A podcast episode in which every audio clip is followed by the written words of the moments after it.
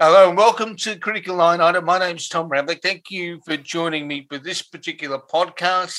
Before we dive into the topic today, I just thought I'd do a little bit of self promotion. My new book, Crown Playing in the Shadows, is out. It's on Crown Casino. You can find it at wilkinsonpublishing.com.au and a range of other online bookstores and, and, and, and bricks and mortar stores as well. Now, on to business. Uh, the recent uh, closure of or the uh, the end of the prosecution of uh, Bernard Collaery, a lawyer representing uh, witness K, uh, in a court case related to uh, issues that the Australian government itself caused when it uh, sought to bug, and indeed did bug, um, the, the headquarters of the government and um, Timor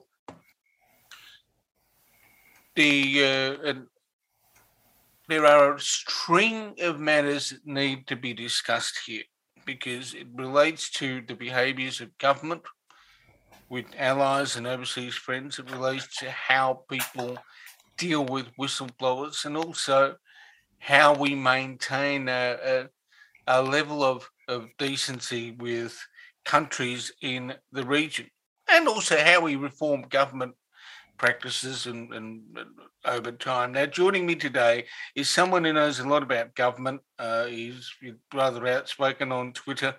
Um, he's also had he's got a deep experience in organisational behaviour and how to change things. A gentleman by the name of Steve Davies, and Steve's uh, Steve's got an interesting perspective on, on all of this with a lifetime of experience in the public service. Steve, thank you for joining me. My, my pleasure, Tom. Uh, now, the, before we dive into a raft of other topics, which which I know we will, um, a springboard for, for our discussion today is really the uh, the winding back of the prosecution of Bernard Collaery. It received a lot of media coverage for understandable reasons, but you've seen government departments close up and government behaviour close up. How significant is this pullback of the prosecution by Mark Dreyfus, the Attorney General? Yeah, it's um, it's hugely significant, Tom. Uh, you know, um, to pull back from something that the government has expended so much effort on, a great cost to taxpayers, is massively significant because sitting behind all that is an entire system of what we do to whistleblowers, and that ranges from well, I'll start at the apex of it. You know, ultimately, it means that we'll come after you with the full legal resources of the uh, the Commonwealth, right? And money's no object. Through to where people uh, make disclosures internally and promptly get attacked, undermined, discredited via things like the human resource function, via the APS code of conduct if they're public servants and so on. And that's the point. There's an entire system behind this. It's oper- operated like clockwork for decades, and now on this particular case, they they go, no, that's it, end of story the thing is, it's not the end of the story, it's the beginning of the story about what needs to be done to change that system and what drives it. What drives the abuse of legal and administrative power? Let me let me take that point up because you know someone uh, and then listeners should be aware of this.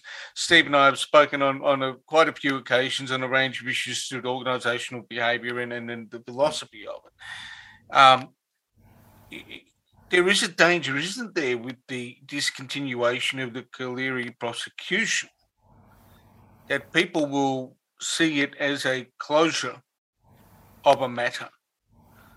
Um, and very rapidly forget the significance of why it occurred and why it's had to be discontinued.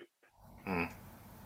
which is points to something that uh, Gordon Allport wrote many, many, many, many decades ago, in fact, in the early part of last century, mm. um, related to the, the, philosophy of the, the, newspapers and how the media seeks closure mm. And to move on to stuff because the audiences can't cope with things being unresolved. Mm. No, there is a da- there is a danger in that, and it, and it and in part that's due to the way the law works. So well, the law works on precedent. So there's case number one, case number two, case number three. So, for example, we've got Bernard Collaery, we've got Richard Boyle from the ATO, there's David McBride, and numerous others, right? Um, and the pattern is the same time after time, which is to attack people and shut them down, and as part of that, discredit them, um, etc. So it would be similar stuff happens to members of the public who persist with complaints against government agencies, right? Um, so the story's not over, particularly when you think that. I mean, I hate the term whistleblowing, okay? when people make disclosures concerning bad behaviour and practices in in government and the public service, what they're telling you is things are not well, things are things are broken. Now, you would think, because imagine if if Apple Computer or whoever behaved like this, you'd think you'd go, you'd look at something calmly and objectively you wouldn't get the knives out at the drop of a hat. And then you'd say, This is valuable. This is information we need to know. We've got a problem. Yeah, we'll fix it. Right? The problem we've got is this is a long lived culture in both politics and the public service. Right? To shut things down and get them off the books. The problem the result of that is the problems fester and grow. And that's the interesting thing about uh, Richard, Richard Boyle's whistleblowing, because Richard and I have spoken extensively. And it's the same deal. You raise an issue, raise a problem, it's seen as a threat, and therefore it has to be dealt with. That means the individual spoken out has to be dealt with. So, and that colours the way that the whole system operates. So, for example, when Christian Porter was Attorney General, right? Um, I forget which it was a, I think it, I forget which politician it was, but there was a Senate inquiry into the operation of the model litigant obligations. There, as it were, they, they are the rules that say just because uh, government's got a pile of money, pile of money. They will not throw millions of dollars to deal with someone legally when the problem is, you know, fair, fairly small, etc. Yet they do do that. That's how they uh, that, that's how they get away with uh, the amount of financial effort they put into dealing with David McBride, Richard Boyle, Bernard Collaery. All right. So on paper, the rules say they can't do it, but they're not enforceable, right? when that review was done, yeah, it, it was a Senate inquiry. You had a bucketed submission from legal firms and community facing legal firms and other other entities. Their submissions all said, "Yeah, it's broken. We've got to solve this. Those rules have to be have to be uh, need to be enforceable." Right? It is very telling that for example, the Attorney General's Department, the Australian Taxation Office, Human Services, and others, but I'll limit it to those three for this conversation, all said, no, there's nothing to see here, it's fine, nothing needs to change. Right? Everybody else says it is broken because well, you've got a rule that's unenforceable. It's unenforceable, so you can continue to throw money at a case to win at all costs. It, it, it is an interesting issue here uh, that it plays out. Uh, when um, when you look at all three cases that have been talked about in the public domain, Hmm. um, if we take Collaery particularly, given that that one's now been resolved, Hmm. how much do you think, how great a role do you think, you know, the um, ego of the administration plays a part in its decision to keep wanting to belt the crap out of somebody? Oh, it's hard to tell in terms of expressing um, whether it's down to one person's ego. Um, so I want to add something to that. We know politicians don't like to lose, right? I've run this up the flagpole. We're going after someone. We've spent this amount of money. Once you go down that down that path, we've got to win, right? So, So they- it's, it's about it, it, victory. Victory equals making sure you save face, doesn't? Yeah, yeah, yeah. And it's also to send a signal that to everybody else to shut up, other this will happen to you, right? It's, And that's the common goss in the public service. Don't speak up, otherwise you'll get your head chopped off. but so what we have is a situation where governments are afraid to lose to to lose space in the public domain by yeah, Yep, yep, yep. But- And then the, what runs through their risk averse minds is that, oh well, if if if we suddenly start, you know, yes, we've dealt with the Bernard Collaery matter. There's the other matters. Uh, with the other individuals I mentioned, we can't let that. We can't. We can't go too far with it, because then everyone will think they can get away with speaking out. All right. Now, their retort to that will be, well, we've got the uh, we've got an act that protects whistleblowers. No, we don't have an act that that actually protects whistleblowers. What we've got is a is a system that is gamed by agencies. The act is not current act is not worth the paper it's written on. Hmm. We the we've mentioned the legislation in place now. Hmm. Um, you've said that it's not adequate when it comes to protecting Hmm.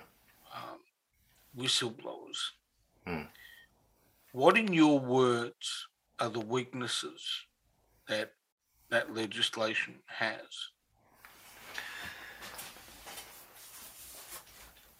I think the the big weakness, the underlying one, is that whistleblowing is seen as the exception rather than the rule, and there's a lot of wriggle room for.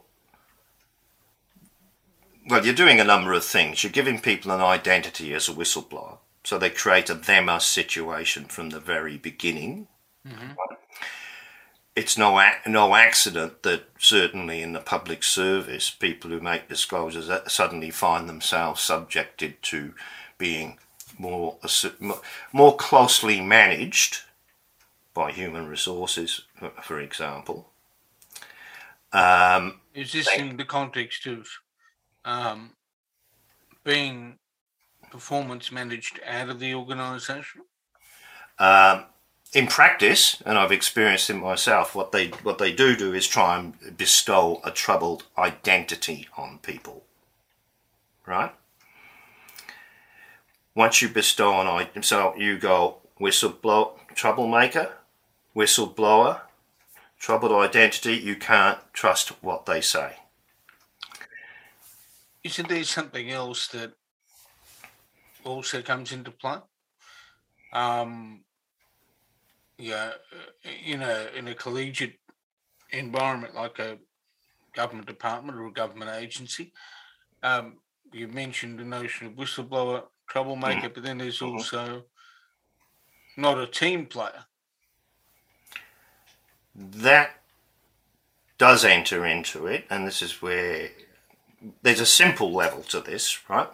When you have a look all the functions that come into play to deal with people who raise inconvenient truths or question. Mm-hmm. It's all your corporate functions human resources, communications, etc. And they're pretty constant right across the public service. So it's all of those functions that kick in. The um, so that is predictable. Um, that in turn, I mean, people will then go, "Oh, so and so's being closely, ma-. you know." Pe- as much as they don't mention it, people cotton on and people learn to shut up. They see what happens to others. Right?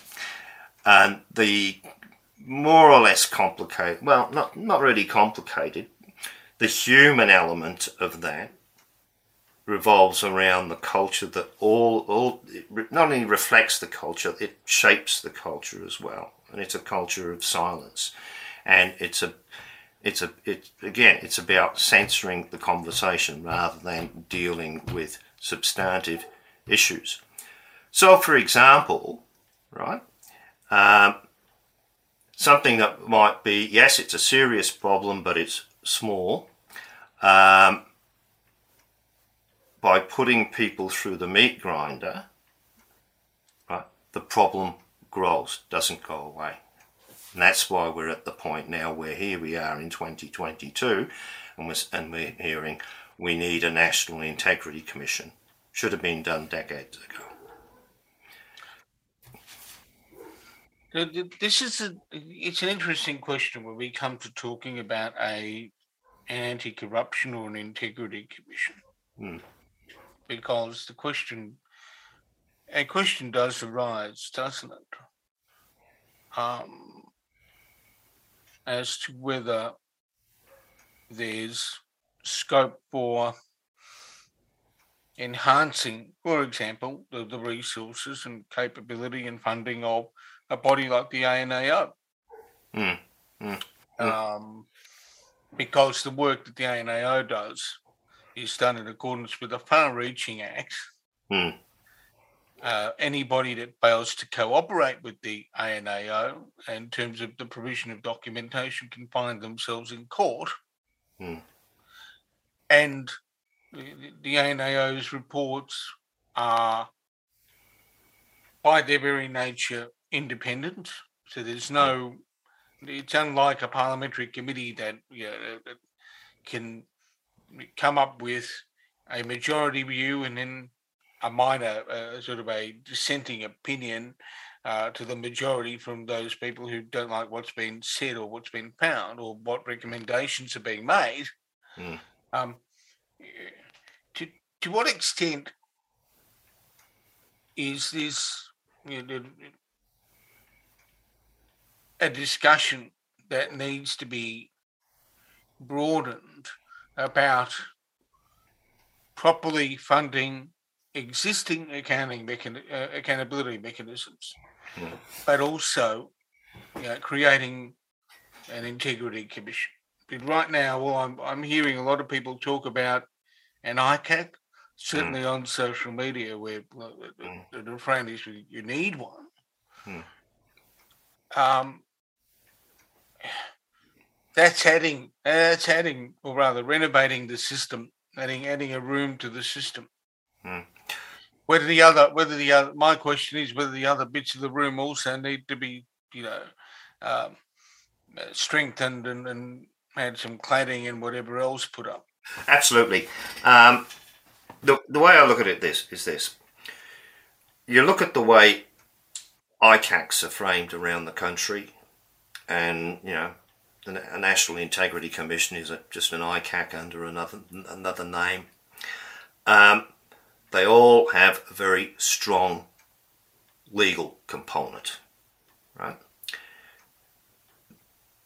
And that's the lens through which typically they look at it. Beefing up the ANAO, which you could look at the ANAO as essentially being a powerful research arm, right? So logically, you'd want that to feed into it as as as well. Um, so yeah, there, there's a lot of grunt to be gained by harnessing the exper- expertise of outfits like the ANAO to do that chunk of the function. I think we need to look at this is if you just talk about this as an integrity function, yes, you want an ICAC type thing, yes, you want a research component, and definitely yes, you need an education component. Right? The education component would need to function on behaviors and practices so we can forget about the waffle about talking about culture because what under, underpins culture is the behavior and practices that we see particularly especially uh, in relation to how organisations government departments and politicians manage situations where they're being told something's broken and boy oh boy I've got bad news for you and that's what whistleblowers do. And they're, and they're targeted for doing so. They they should be regarded as a an asset.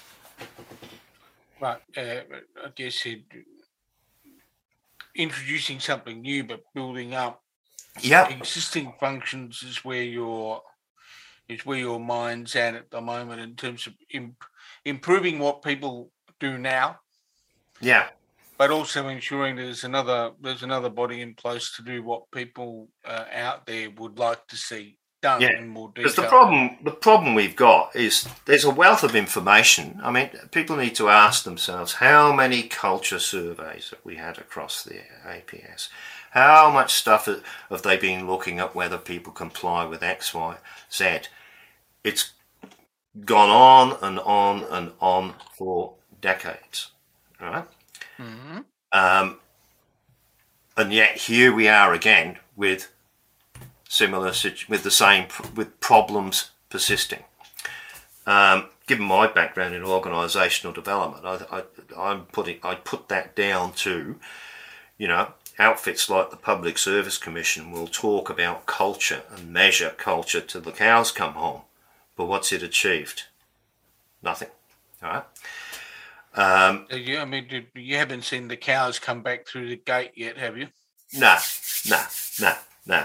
Whereas if we hone in on behaviour and practices in an organisation, which is where Albert Bandura's work comes in, then you can be far more precise about what is what are the set of behaviours and practices, the indications of those that actually tell you things are not well beforehand. Prevention's better than cure. Now, there is something else you mentioned in terms of education that I wanted to expand upon before we uh, before we sort of move into a couple of final observations. Hmm. Education um, can take several forms when it comes to uh, issues of ethics, corruption, integrity. Hmm.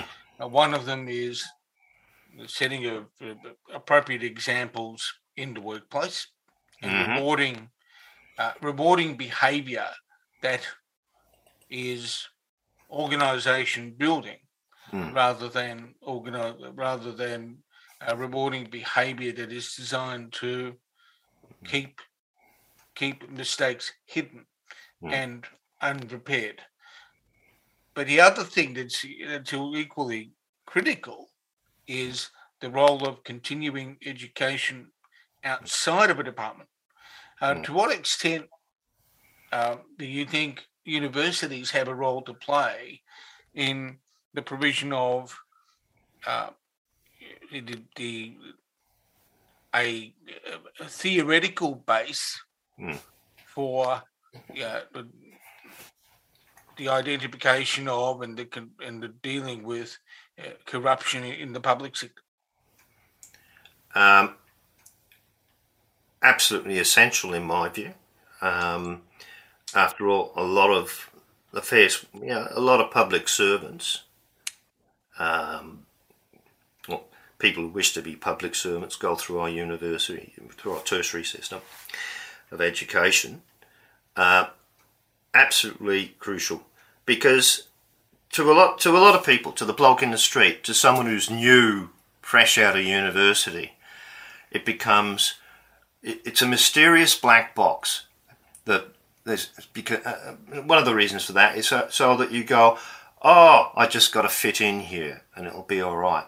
But unless you've got a solid lens, set of glasses through which to critically look at and understand what you're seeing, then all, all that happens is you'll get some people who will say, well, I've been here for X period of time, I don't like it, I'll piss off, right?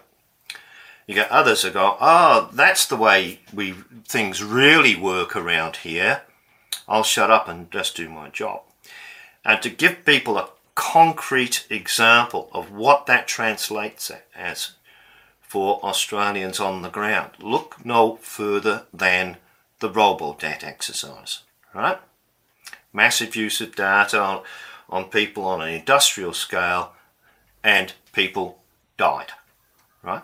So all the way along the line, there would have been politicians involved, of course, who said, we're going to do this. Then all along the line, there would be public servants who worked on that, right?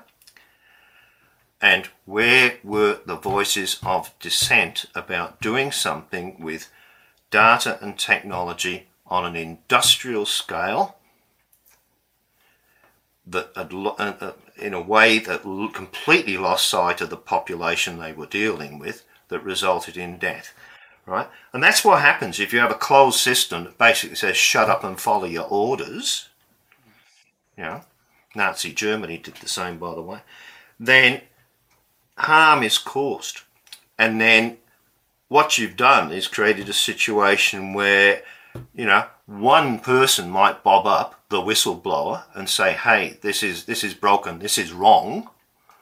Here's the here's the negative consequences. People will die."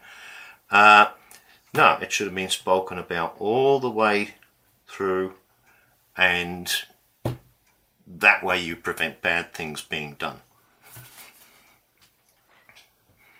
You've seen the public service in action over the years. We come back to that issue education and building it with a moral, yeah. a moral basis or an ethical basis. Yeah. Uh, is this something that needs to happen? And I, I mentioned the, the, use of graduate certificates by universities as mm. the smaller mm. qualifications in this context. Mm. Is this something that needs to happen when somebody joins the public service early? Then they start doing a particular uh, program of training so that once they get once they com- complete that and then get practice under their belt at the same time mm. you're building a person you've got a person that's uh, able to make better decisions on the ground. Yeah. Yes. Abs- absolutely. Um, mainly because it's you know at the uh, there is a tendency to go, okay, it's a straightforward technical thing, tick the boxes, and then you follow the process. Delving into the impact of an initiative on people is more complex. So you need a set of reliable glasses, which is why or band, you know, band, we should pick up work like Albert Bandura's, translate that into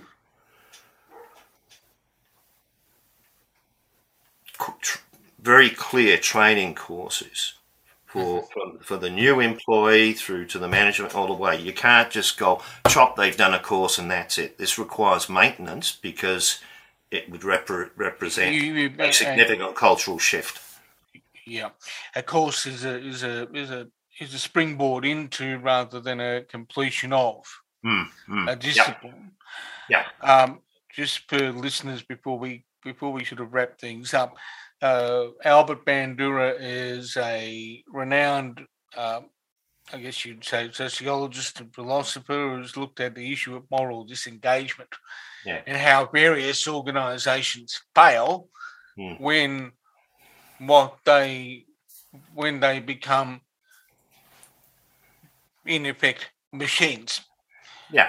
Uh, and uh, don't apply um, what we would generally call a, a moral judgment when Yeah. they're operating when they're operating um, on a day-to-day basis. Yeah. Now, Steve, we, we've actually covered a lot of ground in the time we've spoken, and we should do it again at some point.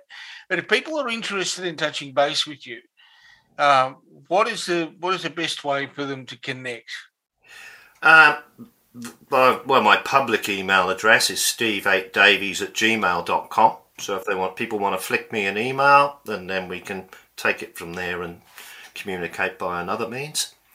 Uh, my Twitter handle is at Osloop.